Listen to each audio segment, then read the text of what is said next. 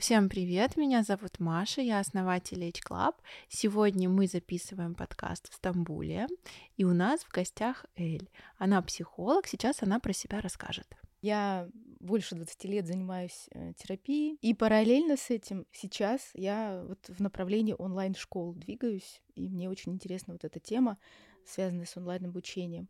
А так, я сама родом из Ярославля, закончила наш психфак Ярославский, вот, и практически еще учась в университете, начала консультировать. Вот, потихонечку как бы меня клонило к тому, что я стала консультировать женщин и специализировалась на этом. Потом, как раз благодаря той теме, о которой мы сегодня с тобой поговорим, благодаря моему одному из моих личностных кризисов, я оказалась в Москве, работала не только как психолог, да, не только как частный практик, но еще работала в компаниях, бизнес-тренером, потом в онлайн-образовании. Во время пандемии все мы перешли в онлайн, вот я тоже потихонечку, да, научилась, очень увлеклась темой именно онлайн-образования. И сейчас работаю как продюсер онлайн-школ. Переехала в Стамбул, Никогда не думала, что это будет моя такая уже надолго, то есть я уже здесь больше восьми месяцев нахожусь. С одной стороны, пока что еще не строю никаких длительных планов, но с другой стороны, город я очень этот люблю и постоянно нахожу какие-то слои в нем интересные. В общем, очень мне здесь нравится быть, пребывать.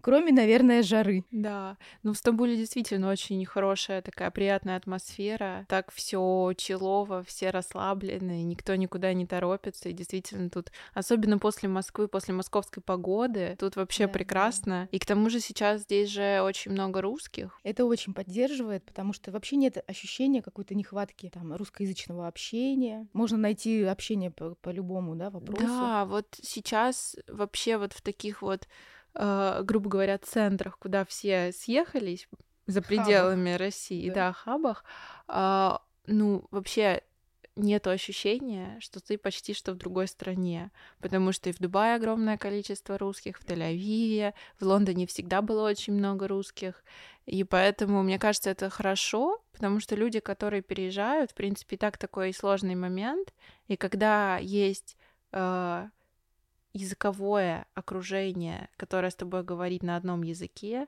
с кем ты можешь поговорить, пообщаться, кто тоже недавно переехал, это, конечно, очень поддерживает. Да, да, я согласна с тобой, потому что, ну вот когда читаешь истории русских иммигрантов столетней давности, да, там все совсем было ужасно и тяжело, и действительно у меня был такой страшок, когда я переезжала, что, о, я покидаю родину, и вообще там никогда больше у меня не будет русскоязычных мыслей, да, духовности и прочего. Но этого не чувствуется. Возможно, не у всех так, да, и не будем умолять, что это действительно большой такой шаг в жизни людей, и очень много сложностей иммигрантских, но есть возможности, очень много ресурсов. Да, да.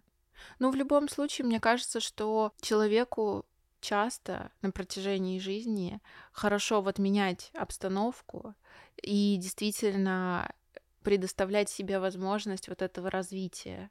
Потому что когда ты целиком в рутине, когда каждый день расписан и одно идет за другим, сложно найти именно вот эту возможность для развития, потому что, ну, как бы вот все уже есть, все и так уже хорошо, может быть, есть какая-то фоновая неудовлетворенность, но действительно все как бы, а что менять, а зачем менять? И, э, в принципе, это созвучно с темой личностных кризисов, как раз о которой мы с тобой сегодня поговорим. Эль специализируется именно на личностных кризисах. Хотела у тебя спросить, почему ты пришла именно к этой теме? Ну, ты знаешь, э, конечно же, как всегда, любой исследователь сначала начинает с каких-то своих да, моментов. Вот. И несмотря на то, что я уже в то время, ну это где-то началось лет 10 назад, когда вот я заинтересовалась этой темой, я уже долгое время консультировала к тому времени, но сама лично пережила этот э, кризис. И в тот момент, когда я его переживала, мне было очень тяжело. Он длился до, довольно-таки долго для кризисов, да, они ну, там, могут длиться действительно долго, если у тебя нет ни поддержки, ни понимания, что с тобой происходит. И мне было очень тяжело, меня колбасило, и я много чего там наломала всяких дров в момент этого кризиса. В принципе, как раз благодаря ему я переехала в Москву. Ну, это уже такое позитивное, я считаю, его влияние. Вот. И просто когда я обнаруживала себя там через несколько недель смотрящий очередной сериал, ничего не делающий, ругающийся со своими друзьями, не зарабатывающий деньги и э, с ухудшающимся здоровьем, я поняла, что что-то надо делать. Надо как-то, ну, вот, знаешь, вот эта позиция исследователя, она помогает очень сильно. Так, давай-ка мы посмотрим на это со стороны и попробуем разобраться, что же происходит. я увидела, что на самом деле эта ситуация абсолютно часто встречающаяся у людей. В ней нет ничего такого, в чем себя можно было бы упрекнуть. А это действительно такой некий этап развития. Вот как я и определяю личностные кризисы, что это этап развития человека. И, на мой взгляд, очень хорошо вот именно так к этому относиться. Понятно, что он неприятный. Вот надо сразу это принять, просто что он будет неприятный, а, тебя будет колбасить, э, будет очень сложно. Это связано с всякими негативными эмоциями и с такой вот плаксивостью, раздражительностью, и наоборот с гневом, с желанием со всеми поругаться на свете. Помимо эмоций, да, там есть еще куча всего, что подключается. Но самое главное, наверное, что подключается, это вот это вот отсутствие перспективы. То есть, когда у тебя полностью закрыт файл будущего и ты не понимаешь, что дальше делать. И это происходит абсолютно как будто бы без причины. То есть у тебя, в принципе, вот была какая-то запланированная жизнь, ты там что-то делала, какие-то там какие-то удачи были, какие-то неудачи, но в целом было все понятно. И вдруг ты так просыпаешься и понимаешь, что я этого не хочу, а чего хочу, не знаю. Угу. То есть ты считаешь, что, что э, личностные кризисы, они скорее происходят не после каких-то резких перемен, а просто вот, ну, в такой э, каждодневной жизни наступает момент, когда, э, ну, ты понимаешь, что непонятно, что делать дальше. Да, угу. вот это как раз и отличие именно вот этого, да, понятия личностный кризис от, например, ПТСР или других каких-то расстройств психических, которые возникают из-за внешних факторов. То есть у личностного кризиса, конечно, эти все внешние факторы, они на него влияют. То есть и та же самая иммиграция, и какие там потери работы, потери близких отношений, еще что-то, еще что-то, это может повлиять и как-то его э, катализировать. Но суть и вот основная причина лежит она именно внутри, в том, чтобы человек разобрался сам с собой. А все внешние факторы, они только вот, либо усиливают, либо могут как-то попридержать его, да, остановить в чем-то в таком глобальном, какой-то какой-то глобаль, глобальной ломки дров, скажем так. То есть ты считаешь то, что личностный кризис, в принципе, это обычная фаза личностного роста, и, в принципе, она совершенно нормальна, ее не стоит бояться. Да, да, именно так. И понятно, что каждый человек по-разному это проживает. И мы с тобой сейчас можем посмотреть на людей, э, которые вот вроде бы никогда в жизни не испытывали личностный кризис да, и вот у них всегда было так ровненько, как-то все так ровненько. Но это, понимаешь, это нам со стороны кажется, что ровненько, а внутри у него мож, могло быть все что угодно, просто мы этого не видим, поскольку мы внешние с, с его точки зрения люди. Поэтому пусть это не такие огромные амплитуды, как вот есть люди типа меня. Вот у меня большие амплитуды всегда. Вот я все время что-то, если какие-то изменения в жизни, это революция это вот все там поменять, э, поменять город, страну, еще что-то, еще что-то. Есть люди, у которых это не так заметно происходит, с меньшей амплитудой, и, на мой взгляд, это более экологично, то есть, ну, с меньшими разрушениями для окружения человека, там, еще что-то, еще что-то. Особенно если ты ответственен за каких-то других людей, то есть люди, которые ответственны там за детей, за э, пожилых родственников, им, э, ну, они не могут себе позволить такой бурный кризис, им нужно там еще что-то учитывать, моменты. Но в любом случае, я убеждена, что у всех это есть, в какой-то степени это есть у всех, и это супер, потому что это именно позволяет нам развиваться. Угу. Как ты считаешь, а от чего зависит вот эта вот как раз амплитуда, насколько сильный может быть кризис? Это какие-то просто личностные особенности, особенности характера, или э, что-то еще на это влияет? Особенности характера, да вот как я сказала, что некие обстоятельства, да, допустим, что я отвечаю за того-то, за того-то. Допустим, у кого-то есть возможность бросить свою работу и пойти и полгода эм, на сабатикал, да, и думать про свою жизнь, и переоценку ценностей делать. А у кого-то нет такой возможности, потому что им нужно кормить детей. Вот, поэтому он это по-другому переживает, но это тоже тяжело. И это тоже, ну вот внутри у него те же самые страсти кипят. Вот, да, поэтому и личностные особенности, а, но и, скажем так, некая психологическая грамотность. Потому что все-таки и я стремлюсь в своей работе, и я считаю, что это правильно, чтобы человек научился проживать эти кризисы с меньшими потерями и с меньшей вот этой болтанкой. То есть как бы осознанно эти амплитуды делать меньше. Ну да, грубо говоря, если человек не понимает, что с ним и э, что он сейчас проживает, Конечно, просто из-за того, что нет узнания, нет информации, человек будет это все намного более остро проживать и э, не будет знать, как это именно экологично прожить, чтобы понять, из-за чего это, понять причины, понять какие-то ресурсы, осознать их и взять из этого кризиса. А человек, который уже более психологизирован, он в наиболее таком гармоничном ключе, насколько это возможно, проживет этот личностный кризис. А, хотела еще у тебя спросить, как можно определить, что у тебя личностный кризис? Вот как раз по каким характеристикам? Да, есть определенные признаки, хотя они, скажем так, не специфические. То есть э, это может быть и при другом чем-то. Но вот если их совокупность, то есть, э, ну вот, например, есть вот это ощущение апатии, когда ничего не трогает, ничего не хочется, вот абсолютная какая-то ровность, да, мне все равно, что там происходит. Пускай мир рушится, но мне все равно. То есть вот это вот. А, и это, например, сочетаться может с очень повышенной чувствительностью эмоциональной именно чувствительностью, знаешь, как будто бы вот у тебя тонкая кожа стала, и каждая там маленькая иголочка тебя колет, и ты либо начинаешь там бить посуду, либо плачешь на, вот, по ерунде, по всякой.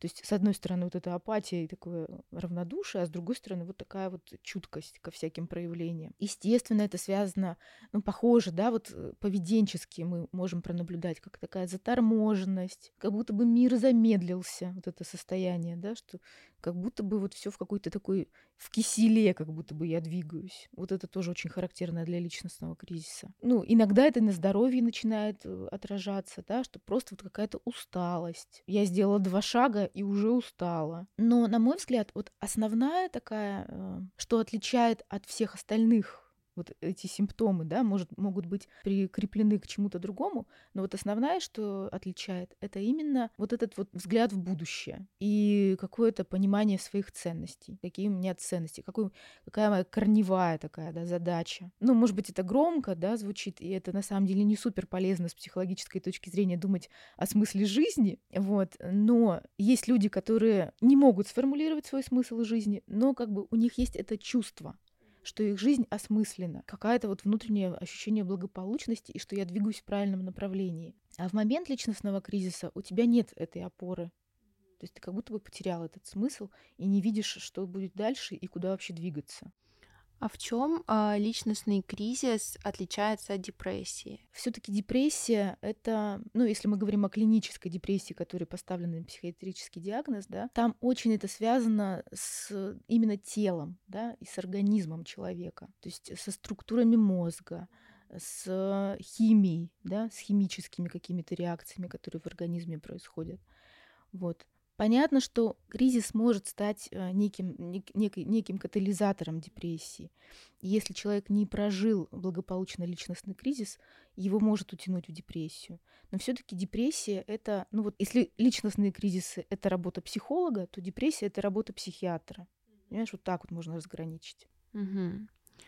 А, расскажи побольше, вот когда к тебе приходят люди с личностным кризисом, как ты проводишь с ними терапию, в каких подходах ты работаешь, и как ты считаешь, можно наиболее экологично справиться именно с помощью психологии с личностным кризисом? Ну, ты знаешь, э, несмотря на то, что у меня есть, естественно, подходы, в которых я работаю, но практика психотерапевтическая, она очень часто перемешивает подходы. Поэтому вот э, там определить, что я работаю в рамках НЛП или КПТ, или вот сейчас э, направление, в котором мне очень интересно развиваться, феминистская терапия, да, может быть, если у тебя будут вопросы, немножко расскажу потом про это. Но на самом деле, когда перед тобой живой человек, ты смотришь, вот именно под него подбираешь инструменты, и хотя есть общие какие-то вещи, которые у всех людей в личностном кризисе, то для каждого ты начинаешь подбирать что-то индивидуально. Грубо говоря, для кого-то э, подойдет, не знаю, читать литературу, да, и понимать что-то, давать определения, разбираться в этом. А для кого-то нужно что-то поделать телом, да, подвигаться, переживать эмоции, даже арт-терапевтические какие-то техники поделать. То есть это вот подбирается под человека. И чаще всего бывает так, что вот сам по себе человек в определенном привык э, состоянии находиться, например, рассуждать. С ним не сработает это рассуждение, потому что слишком для него привычно, он уже и так много нарассуждал. И у него и так там куча всяких концепций по поводу того, что же со мной доктор, да. Вот, и ты берешь и его э, выкидываешь в эмоции, или, например, наоборот, выкидываешь в поведенческое что-то, и, и так далее. То есть вот некий такой парадоксальный момент э, в терапии подбирается в, этот момент. А сколько примерно может занять по времени терапия для того, чтобы человек вышел из личностного кризиса? А, потому что, ну, как я думаю, в принципе, если ты сам проживаешь личностный кризис, это будет дольше. В принципе, с помощью психолога это сократит время пребывания да, в кризисе. Да, да, да, да. То есть э, понятно, что все индивидуально, и ну там есть определенный интенсивный период терапии, да, когда там вы там по два раза встречаетесь в неделю, потом потихонечку разре- разрежено, разрежено, разрежено. И если у него есть э, такая некая карта дорожная уже в руках после работы с терапевтом, то какие-то вещи он уже самостоятельно может пройти. То есть он просто подготовлен и знает как. И тогда терапия становится уже поддерживающей. Там вы встречаетесь раз в месяц, Просто, да, вот чтобы немножко сверить маршрут и двигаться дальше. Поэтому, ну, не могу сказать какое-то там количество сессий. Вот, вот эти моменты, они индивидуальные, конечно. Угу. Поняла. А, давай перейдем к причинам личностных кризисов. Я, конечно, понимаю, что причин может быть очень много, но вот какие-то такие самые основные и э, как человек вот просто живя каждодневную жизнь может понять, что, ну, как будто бы что-то не так, и если я не буду ничего менять, возможно, будет кризис. Угу, угу, да, есть такое, знаешь, как некие флажки, да, да, красные флажки, которые показывают, что да, у тебя сейчас еще пока кризиса нет, но вот близко к тому, ты приближаешься да. уже. Вот, и это хорошо, потому что мы можем себя вот отследить и как-то подстелить соломки благодаря этому. Вот. А так э, мы с тобой уже говорили о том, что есть вот эти внешние факторы, которые просто катализаторами являются, а есть вот эти вот истинные причины.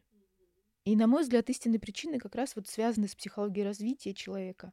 То есть у нас есть этапы, причем у каждого тоже разные, хотя э, многие психологи, например, придерживаются вот этого подхода, что вот, вот есть там кризисы возрастные, да. там кризис трех лет, семи лет и так далее, и так далее. То есть это тоже вот тут есть такое понятие, как психология развития. Но, на мой взгляд, это не относится к конкретным годам, а больше относится именно к тому, что проживает человек вот на своем личном опыте в данный момент. И основная причина личностного кризиса, что вот он как бы внутри-то подрос, у него сформировалась какая-то потребность что-то делать, да, что-то во внешнем мире, чтобы проявилось. А во внешнем мире это не проявилось. То есть просто вот он живет как будто бы в этих штанишках, которые ему уже малы. Угу. А, а ты считаешь то, что в принципе а, личностный рост на протяжении всей жизни, он обязательно должен присутствовать. И если ты находишься в... Ну, такого не может быть, что человек находится в плоскости. И вот у него нету э, внутреннего такого сильного развития, он в стабильности, при этом ему в этой стабильности хорошо, и у него нет потребности именно менять какие-то внешние обстоятельства, потому что у него нету под них вот этого как раз внутреннего роста. А, смотри, то есть э, Э, стабильность возможна. Но опять же, что мы подразумеваем под стабильностью? Вот есть такое понятие в физике, как динамическое равновесие. То есть э, это вот как легко описывается, когда ты едешь на велосипеде. То есть ты едешь на велосипеде, ты в равновесии находишься, но ты не стоишь на месте. То есть вот где-то нам каждому, наверное, задача в жизни научиться вот такому динамическому равновесию, что вроде бы все хорошо, стабильно, но при этом мы движемся. И на, если мы перестаем двигаться, то мы падаем. Вот что-то вот в этом, вот такой бы я пример привела а, там, тому, когда мы говорим о стабильности. И э, я уверена, что есть люди, которым просто не нужны такие глобальные изменения, да, постоянный личностный рост и сравнение показателей, вот что там в прошлом году у меня было, что в этом году, не суть. Но какие-то микрокризисы, да, и какие-то микродвижения у них все равно тоже есть, просто они не так заметны. И, возможно, не так болезненно они их переживают. А как ты считаешь, а, внутренняя такая неудовлетворенность, она тоже может приводить к личностному кризису? Конечно. Так она вот и есть. То есть а, как раз а, ли, само переживание личностного кризиса — это неудовлетворенность своей жизнью. Вроде все хорошо, но что-то нехорошо. А если человек э, постоянно находится в условиях, которые ему не очень нравятся, но при этом он, можно сказать, смиряется, или у него есть какие-то выгоды находиться в этих условиях, насколько это будет таким предвестником кризиса, или, в принципе, человек может находиться в обстоятельствах не совсем его удовлетворяющих, но при этом э, быть в психологической стабильности? Вот это очень хороший вопрос, потому что э, если мы с тобой посмотрим на всех людей, то люди, которые э, задумываются вообще вот об этом, да, о личностном росте, о кризисах, их совсем немного ведь на самом деле. И, наверное, большинство живет вот именно в том, что что-то там им их не устраивает, и они там с этим смирились, и, в принципе, обрели покой. То есть в этом нет ничего плохого. Они просто вот, э, ну, как-то соразмерили обстоятельства, возможности и так далее, и в рамках этого чувствуют себя комфортно. Но если человек, ну, то есть мы же не можем, э, то есть мы, возможно, можем, да, себя уговорить, что я сейчас потерплю. Но это временный такой момент, да, потерплю. А если эта удовлетворенность, она сохраняется и все равно возвращается к тебе, ну, надо что-то менять. Угу. Я вот как раз хотела еще, знаешь, у тебя спросить про этот баланс хочу и надо, потому что очень много людей, а, знаешь, вот даже самый такой банальный пример, если кто-то делает вот все, как он хочет, Другой человек будет говорить, ну, она просто может, а вот я просто не могу, потому что вот у меня вот мне надо вот и очень большой список. Но я лично считаю то, что это всегда а, скорее такой личный выбор, потому что абсолютно у каждого человека есть свои обстоятельства. То есть вот это вот надо есть абсолютно у всех.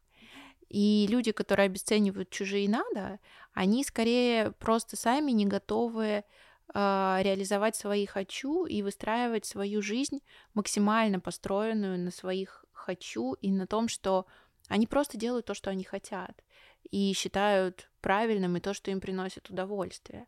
Я, конечно, не говорю о том, что жизнь это вот только все самое прекрасное и хорошее, но я считаю, что все равно нужно двигаться в сторону того, что ты минимизируешь количество негативных вещей в своей жизни и максимизируешь количество вещей, которые действительно тебя радуют. Uh-huh, uh-huh. Вот. Я с тобой согласна в этом. Это ведь, знаешь, это в принципе вопрос ответственности, да, и нам э, всегда ответственность это как такая ноша. И вот эти надо, да, там и прочее. Но на самом деле, когда человек э, вот полностью берет ответственность за свою жизнь на себя, и в том числе за то, как он себя чувствует, и чувствует, чувствует ли он себя счастливым, то он понимает, что так, вот эти количества надо, если я их там все галочки поставлю вокруг них, не приводит меня к, к состоянию счастья. Значит, возможно, это моя ответственность двигаться в сторону уже своих желаний, да, истинных желаний, и реализовывать себя, те, все свои хочу. Угу. Ты вот очень правильно сказала, что люди не готовы брать ответственность именно за свое состояние, и им проще свое состо- состояние отдать на, на, на контролирование других людей, скорее даже я неправильно выразилась, чтобы ну, другие люди и другие обстоятельства, они э, влияли на мое состояние, но не я сам изнутри э, влияю на свое состояние.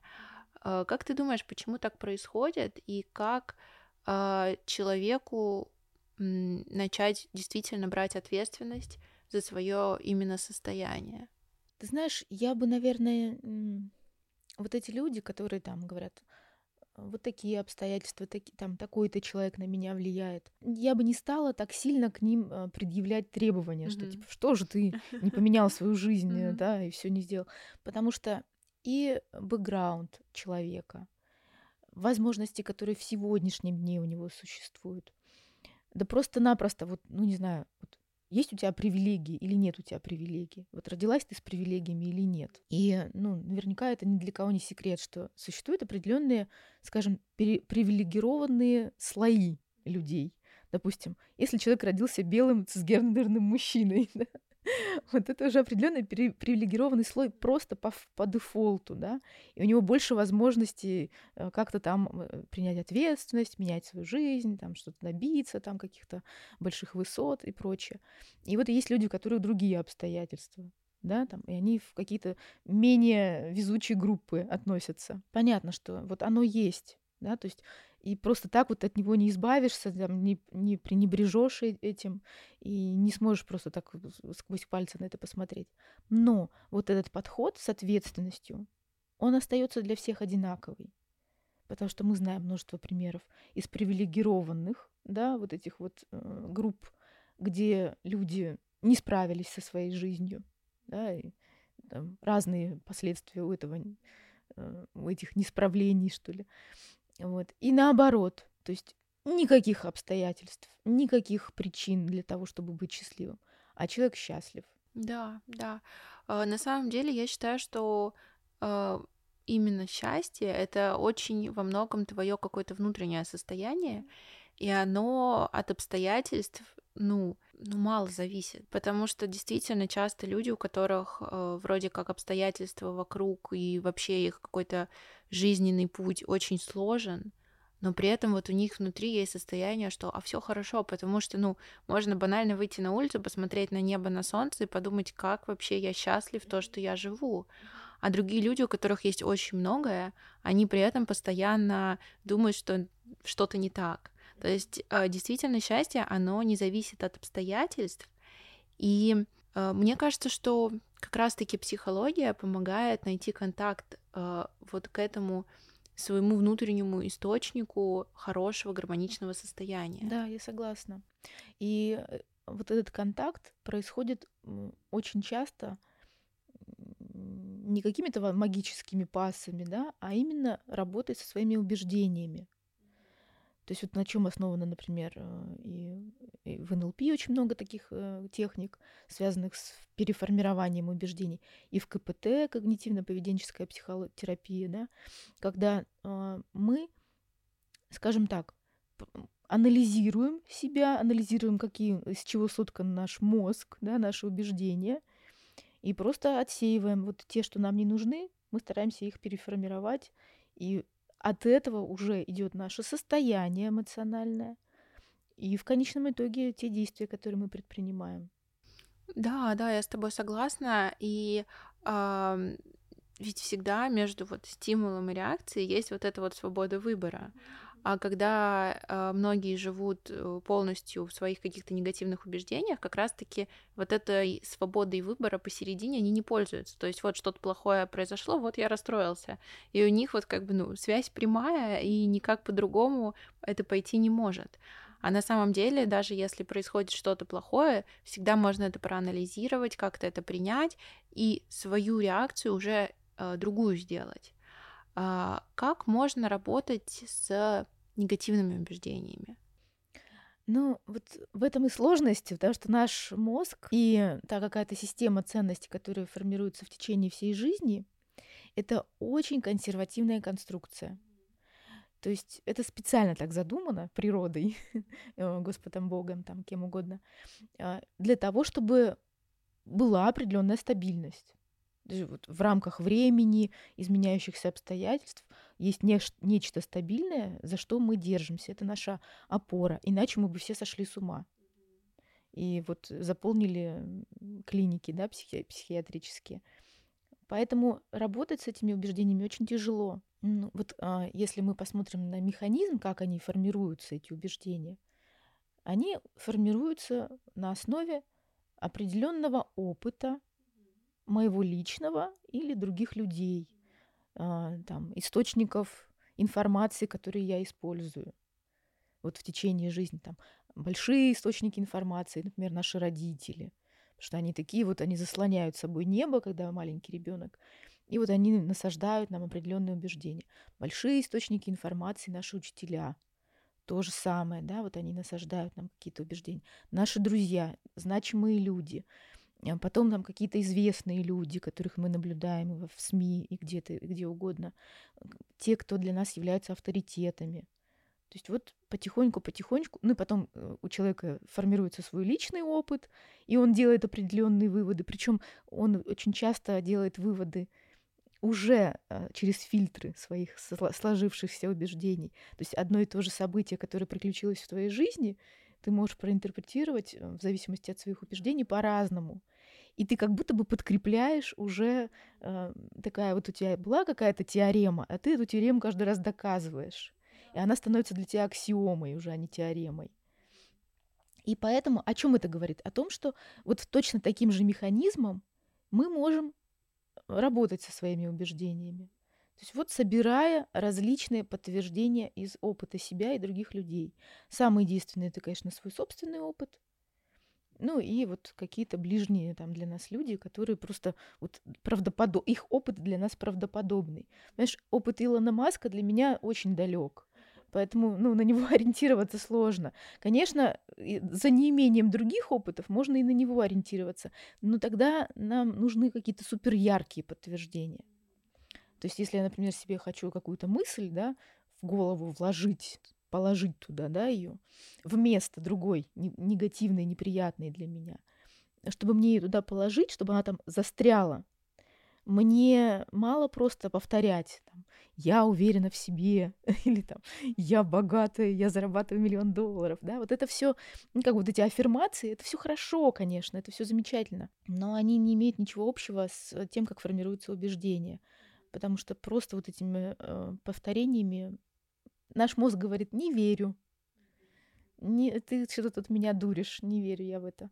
Вот. А когда ты ему под, подкладываешь факты, говоришь, вот смотри, вот тут вот так было, вот у меня так было, и ты вспоминаешь свой, например, опыт, и ты свой взгляд фокусируешь, то есть ты как бы специально, да, намеренно, осознанно начинаешь фокусироваться, осознавать именно те события из твоего личного опыта, которые подтвердят твою мысль. И вот это очень важно, потому что именно благодаря это не это не простой путь, это все так надо медленно делать, вот, но это от, имеет свой результат, потому что тогда благодаря этому мы действительно так вот со скрипом начинаем менять убеждения, а соответственно и наше состояние эмоциональное, а соответственно и потом дальнейшее поведение. Угу.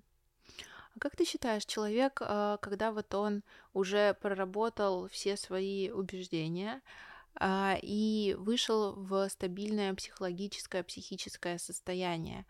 А, с этого момента, в принципе, я считаю, что у него открываются довольно большие возможности по реализации себя самым оптимальным и гармоничным путем, потому что как раз-таки не влияют какие-то э, извне убеждения, которые уже стали внутренними.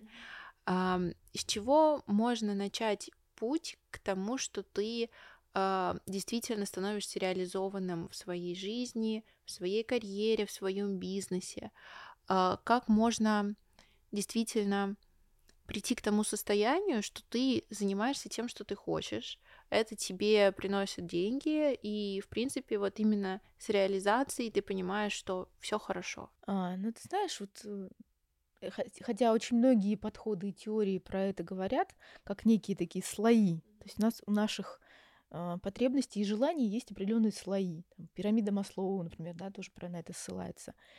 И вот мы сейчас с тобой говорим э, про какой-то слой, который нам с тобой, например, обеим близок, что нам, мы хотели бы самореализоваться, э, зарабатывать э, достаточное количество денег для исполнения своих желаний, да, допустим. А в данный момент, например, нас с тобой слушает какая-то девочка, у которой э, там надо вот завтра платить за квартиру чем-то, а денег нет. И ей, понимаешь, не до самореализации. Ей нужно заработать денег. Вот на каждом этом моменте, да, определенные задачи человек решает. То есть, ну, там, вне безопасности человек долго жить не может. И там, какие бы у него ни были философские воззрения, еще что-то, ему нужно сначала обеспечить себе безопасность. Потом ему надо обеспечить себе какие-то вот минимальные физиологические потребности. Есть что покушать, где жить, там, да, ну вот, вот какие-то такие моменты.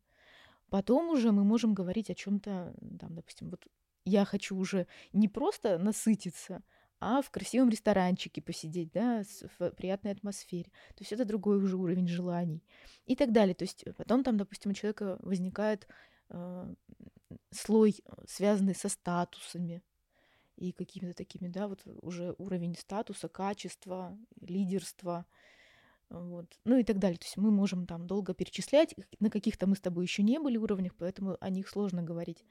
Но вот на каждом из этих уровней есть вот эти потребности, прямо они, они тебя трясут, тебе очень хочется.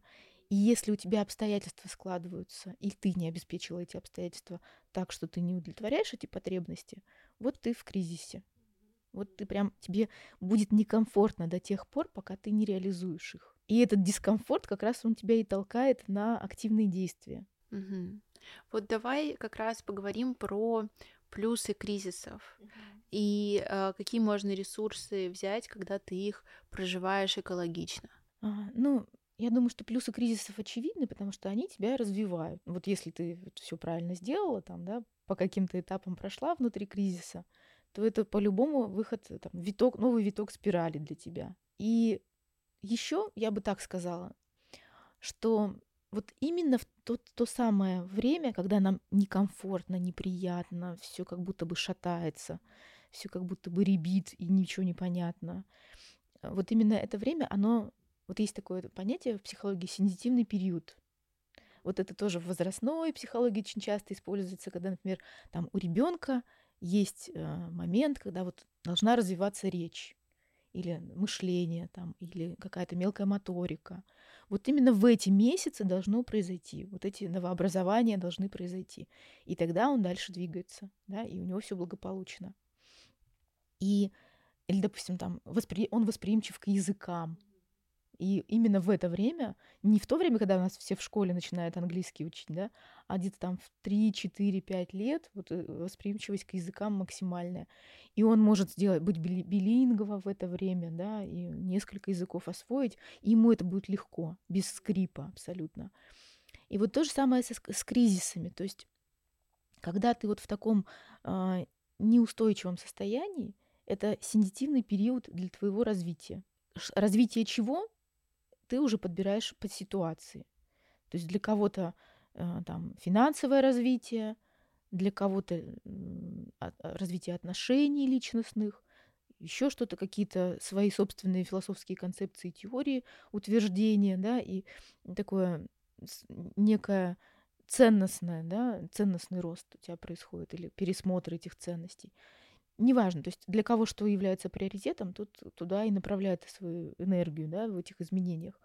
Но вот суть в том, что именно в этот момент как будто бы ты получаешь дополнительную силу и пинок, да, потому что когда мы просто в таком вялотекущем состоянии находимся, у нас как будто бы нет этих стимулов.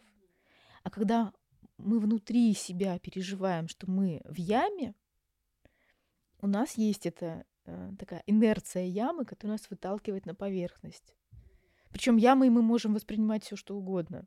То есть для кого-то человек подумает, ой, ну какая же это яма, он шикарно живет, а у него внутри эта яма, и именно эта яма дает ему силу. А ты считаешь то, что проще брать э, силу как раз когда ты в каком-то своем личностном кризисе, чем от, э, от таких каких-то хороших жизненных обстоятельств?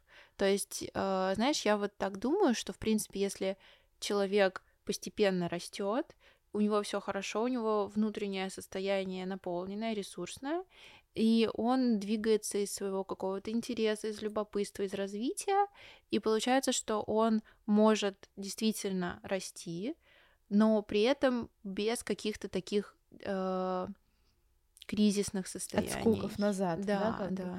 Конечно, я с тобой согласна. То есть вот это было бы идеально если бы человек развивался эволюционно, без потерь проходил эти, ну, даже не было бы у него кризисов, да, он просто бы потихонечку поднимался на одну ступеньку, на другую в своем развитии и так, так, так двигался. Но я очень мало таких людей, ну, вернее, я таких людей в своей жизни не встречала, но э, это очень большая редкость, на мой взгляд. Я думаю, что они есть где-то, да, mm-hmm. то, что я их не встречала, ни о чем не говорит, но это очень большая редкость, это большое счастье, если человек такое есть. И, конечно, нам бы всем хотелось, чтобы нас мотивировали какие-то... То есть мы двигались бы к чему-то, да, а не бежали прочь от каких-то собак, которые нас кусают. Но вот человек так устроен, что быстрее он бежит от собак, чем куда-то к мечте. Угу. Я думаю, что это, знаешь, может происходить, потому что когда ты э, в целом в таком хорошем гармоничном состоянии, у тебя действительно, э, ну, как бы вот тебе хорошо, и все, и ты не хочешь да, ничего менять. Да, да, и плюс любой рост, даже как бы когда он э, эволюционный, он же все равно приносит некий дискомфорт. То есть, условно, у меня вот два бизнеса уже есть. Если я открываю третий, все равно в какой-то новой сфере особенно, все равно есть какое-то напряжение, что-то новое, что-то я не знаю, как лучше сделать. И человек, когда у него и так уже все хорошо, он не хочет заходить в какие-то такие моменты не совсем гармоничные и не совсем удобные именно. Да, да. И это неплохо. Это абсолютно неплохо. И, ну, наверняка тоже, да, лет 10 назад у нас вот эта тема зоны комфорта mm-hmm. над нами, над всеми, да. что мы должны ее покинуть срочно и прочее. Вот. Я с этим не согласна. Я считаю, что человеку должно быть комфортно. Вот. И на основе этого комфорта он может расширяться дальше куда-то, да, там. Поэтому было бы здорово, чтобы так было, но, к сожалению, пока что это не так. А ты знаешь, хотела еще у тебя спросить, если человек оказывается в такой ситуации, что он, в принципе, работает на высокооплачиваемой, хорошей работе, при этом он понимает, что как-то это не его. Вот как можно э, как раз-таки эту зону комфорта покинуть, когда ну, внешние обстоятельства у тебя объективно хорошие.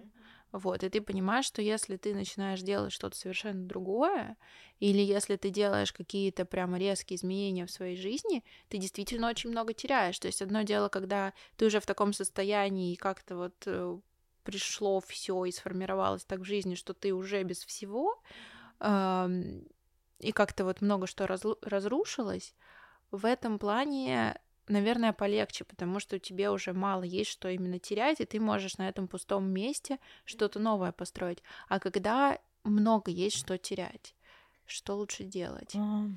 Вот раньше я бы сказала, давай, беги, да, что, надо менять свою жизнь. Сейчас я уже понимаю, что человек должен внутренне быть готов к этому, да, и созреть, дозреть как бы до этого. Если он, например, приходит ко мне на консультацию и спрашивает, вот мне достала меня моя высокооплачиваемая работа, что мне делать, посоветуй. Я бы сказала, не-не-не-не-не, не втравливай меня, пожалуйста, в это. Ты должен дозреть. Человек должен дозреть. И дозреть в каком... То есть, что значит дозреть? Да, вот это недовольство должно дозреть, да, вот эта вот нестыковка внутреннего и внешнего да, должна дозреть, но еще и он может э, ну, организовать себе это дозревание. То есть э, вот есть такое понятие, как подушка безопасности, да, там финансовая подушка безопасности. Но подушка безопасности может быть не только финансовая, да, допустим, там супер подушкой безопасности я считаю отношения близкие. То есть если у тебя устойчивые, хорошие отношения с людьми, и ты знаешь, что вот сейчас там, например, ты делаешь какой-то такой резкий шаг, но тебя, у тебя есть поддержка, это уже хорошо. Потом, допустим, там временная, ну вот это связано с деньгами, потому что если у тебя есть финансовая подушка, то ты можешь себе время какое-то освободить, повариться в этом, да, и уйти в никуда, например, да, а не сразу куда-то. Вот, то есть временно и так и так далее. Там что-то где-то какой, в какой-то степени ресурсами являются, не в какой-то, а в большой да, степени ресурсами являются навыки, знания, осведомленность, информация, компетентность. То есть это тоже вот можно накопить, пока еще во внешней среде не делая этих резких движений. Вот. Ну, опять же, мы говорим сейчас с тобой об идеальной ситуации, потому что чаще всего э, какие-то обстоятельства, еще что-то, да, и вот э, становится не в моготу, и люди просто хлопают дверью и уходят с этой высоко... Или продолжают на этой высокооплачиваемой работе находиться, потому что там надо это, это, они привыкли к определенному образу жизни, и так далее. Ты знаешь, вот из этого у меня появляется такой э, следующий вопрос. Почему вот так вот, если посмотреть объективно, действительно очень много людей живут не своей жизнью, э, и они осознают то, что они находятся в обстоятельствах, которые им не нравятся, но при этом они э, не меняют ничего. И максимально они пытаются удержать вот эту даже плохую стабильность. У меня нет ответа на этот вопрос, почему. А, потому что, могу тебе сказать. Ну, действительно, то есть я бы не стала их обвинять, там, то, что они такие трусишки и ничего не делают и прочее. Но на самом деле я верю в то, что у людей, то есть если ситуация действительно для них, для их личности, для их каких-то ценностей невыносима, то у них накапливается этот потенциал, и они делают этот шаг. А если они этот шаг до сих пор не сделали, значит, пока еще терпимо для них это. И я очень надеюсь, и моя профессия создана для того, чтобы людей, которые стали счастливыми, да, и выбрали путь вот тот, который приведет их к счастью, к ощущению такой наполненности, самореализации, что таких людей будет больше. Э, но по-прежнему их, их меньшинство. То есть надо просто потихонечку, потихонечку в, это, в этом направлении двигаться. Угу. А, а как ты считаешь, вот а, работа, реализация, бизнес, насколько это должно быть в соответствии с твоими какими-то истинными желаниями, твоим там условным предназначением? Или ты можешь быть счастлив при том, что у тебя э, работа, которая тебе в целом не нравится, но в остальном у тебя жизнь хорошая, интересная, и вот ты как бы балансируешь таким образом. Ну вот лично для меня это важно. Но для кого-то может оказаться это не важно. И э, абсолютно я это приму. И действительно есть там люди, которые, ну скажем так, нелюбимая работа, конечно, это для это психологически очень вредно. Но если в целом работа окей, то есть не то, что там она, ты как-то от нее в восторге и воспринимаешь ее как предназначение, но просто она окей, и она тебе приносит деньги. И в целом тебе там комфортно работается, ты чувствуешь себя нужным там и так далее, то и замечательно. То есть, возможно, потом на каком-то следующем витке своего развития ты почувствуешь необходимость чего-то большего. Но я не вижу в том, что если человек, э, не знаю, в рваных кедах, думать о предназначении, я считаю, это просто аморально. Особенно, если у него есть семья и там, ну, не знаю, люди, о которых он заботится. Надо все-таки поступательно двигаться, на мой взгляд. Предназначение это, скажем так, следующий этап. Сначала давайте вот решим, вот, вот эти вот дырочки все заткнем, да, вот эти пробоины, и тогда уже на, на этой опоре двигаться дальше. Угу. А, как ты считаешь, а насколько а, связано и твое вот внутреннее, а именно психологическое состояние а, с твоей возможностью по максимуму реализовываться в своей жизни. То есть часто же так бывает, что на самом деле люди начинают даже какой-то, допустим, новый бизнес или что-то вообще новое, новую работу из состояния внутренней, внутреннего и кризиса, и депрессии, и когда человеку вот внутри действительно плохо насколько это имеет место быть, насколько это правильно. Или все-таки нужно именно идти, когда тебе внутри хорошо. Опять же, не могу тебе ответить на этот вопрос, потому что настолько все многообразно в жизни происходит. И бывают ситуации, когда ты вроде бы и внутри депрессуешь, и там все плохо, там плохо, там плохо, но ты идешь, делаешь новый проект, и там ты делаешь хорошо, потому что ты, например, тебе это подходит, у тебя есть э, допол- ну, как бы нужные навыки для этого, э, тяга к этому, и ты там обретаешь вот то психологическое состояние классное, да, какую-то гармонию свою, и потом у тебя налаживаются все остальные сферы. То есть, ради бога, если такое у человека произошло, флаг ему в руки. Если он подготовил, да, вот как мы с тобой до этого сейчас говорили, вот эту подушку безопасности, и у него все налажено, и он действует уже из точки силы, э, с точки какого-то, да, вот я реализую свое предназначение, еще лучше, Супер, если так есть. И, и в том и в другом случае его проект может удастся, может не удастся, потому что ну, не все так линейно, да, в нашей жизни, что просто иногда дерьмо случается. Это тоже важно понимать, что, ну, не удалось обстоятельства какие-то сложились и прочее. То есть просто там, э, ну, взваливать на себя все, ответственность всего мира за все там, за действия правительства, э, экономистов, там еще кого-то, еще кого-то. Ну, это неграмотно, не, не, не нужно это делать. Просто тебя придавит этой огромной глыбой. Но в то же время, если, э, ну, как бы постепенно, да, когда человек растет и развивается, у него как будто бы расширяется вот этот круг ответственности, и он чувствует в себе силы, что я уже могу помогать, да, я могу взять ответственность не только за мою семью, ну и, например, там за какое-то окружение ближайшее, или вообще там за какую-то большую группу людей и помогать. Вот, к сожалению, у нас сейчас люди, которые занимаются благотворительностью, там какие-то волонтерские проекты и так далее, очень часто они сами не имеют ресурсов, а идут туда, и это, это ну, как, мне кажется, это отражение болезни общества, что вот люди более откликаемые, более чувствительные, более отзывчивыми являются те люди, у которых самих нет ресурсов. И с одной стороны, классно, возможно, это им дает какие-то ресурсы, да, благодаря там благодарности людей, еще что-то. Но очень часто это приводит к выгоранию. И, ну, печально. Наверное, грамотнее было бы сначала решить свои проблемы, потом проблемы других людей. Ну вот, опять же, вот эта нелинейность, мы сталкиваемся с такими ситуациями. Возможно, что у таких людей включается проективный механизм, то есть они да, хотят да. помочь другому, потому что на самом деле они хотят, чтобы помогли им, да, да, и да. сами себе помочь они почему-то в себе не находят ресурса, но вот как раз они опосредованно, свой, да. да, как будто бы они вот гладят эту собачку, да, и как будто они себя в этот момент поглаживают. И это здорово, если они обретают благодаря этому какое-то успокоение, э, там радость, э, осмысленность жизни. Это супер. Это лучше, чем просто вот, да, быть в, в каком-то несчастном состоянии. Mm-hmm, mm-hmm. Ты упомянула выгорание, давай поговорим как раз про него почему оно происходит, э, как можно понять то, что у тебя сейчас происходит, оно как раз. Какие причины именно его возникновения? Ну вот э, для меня это очень близкая тема к личностным кризисам, на самом деле, потому что, в принципе, э, выгорание, ну, а мы его всегда связываем с именно профессиональным кризисом, да, то есть выгорание на работе.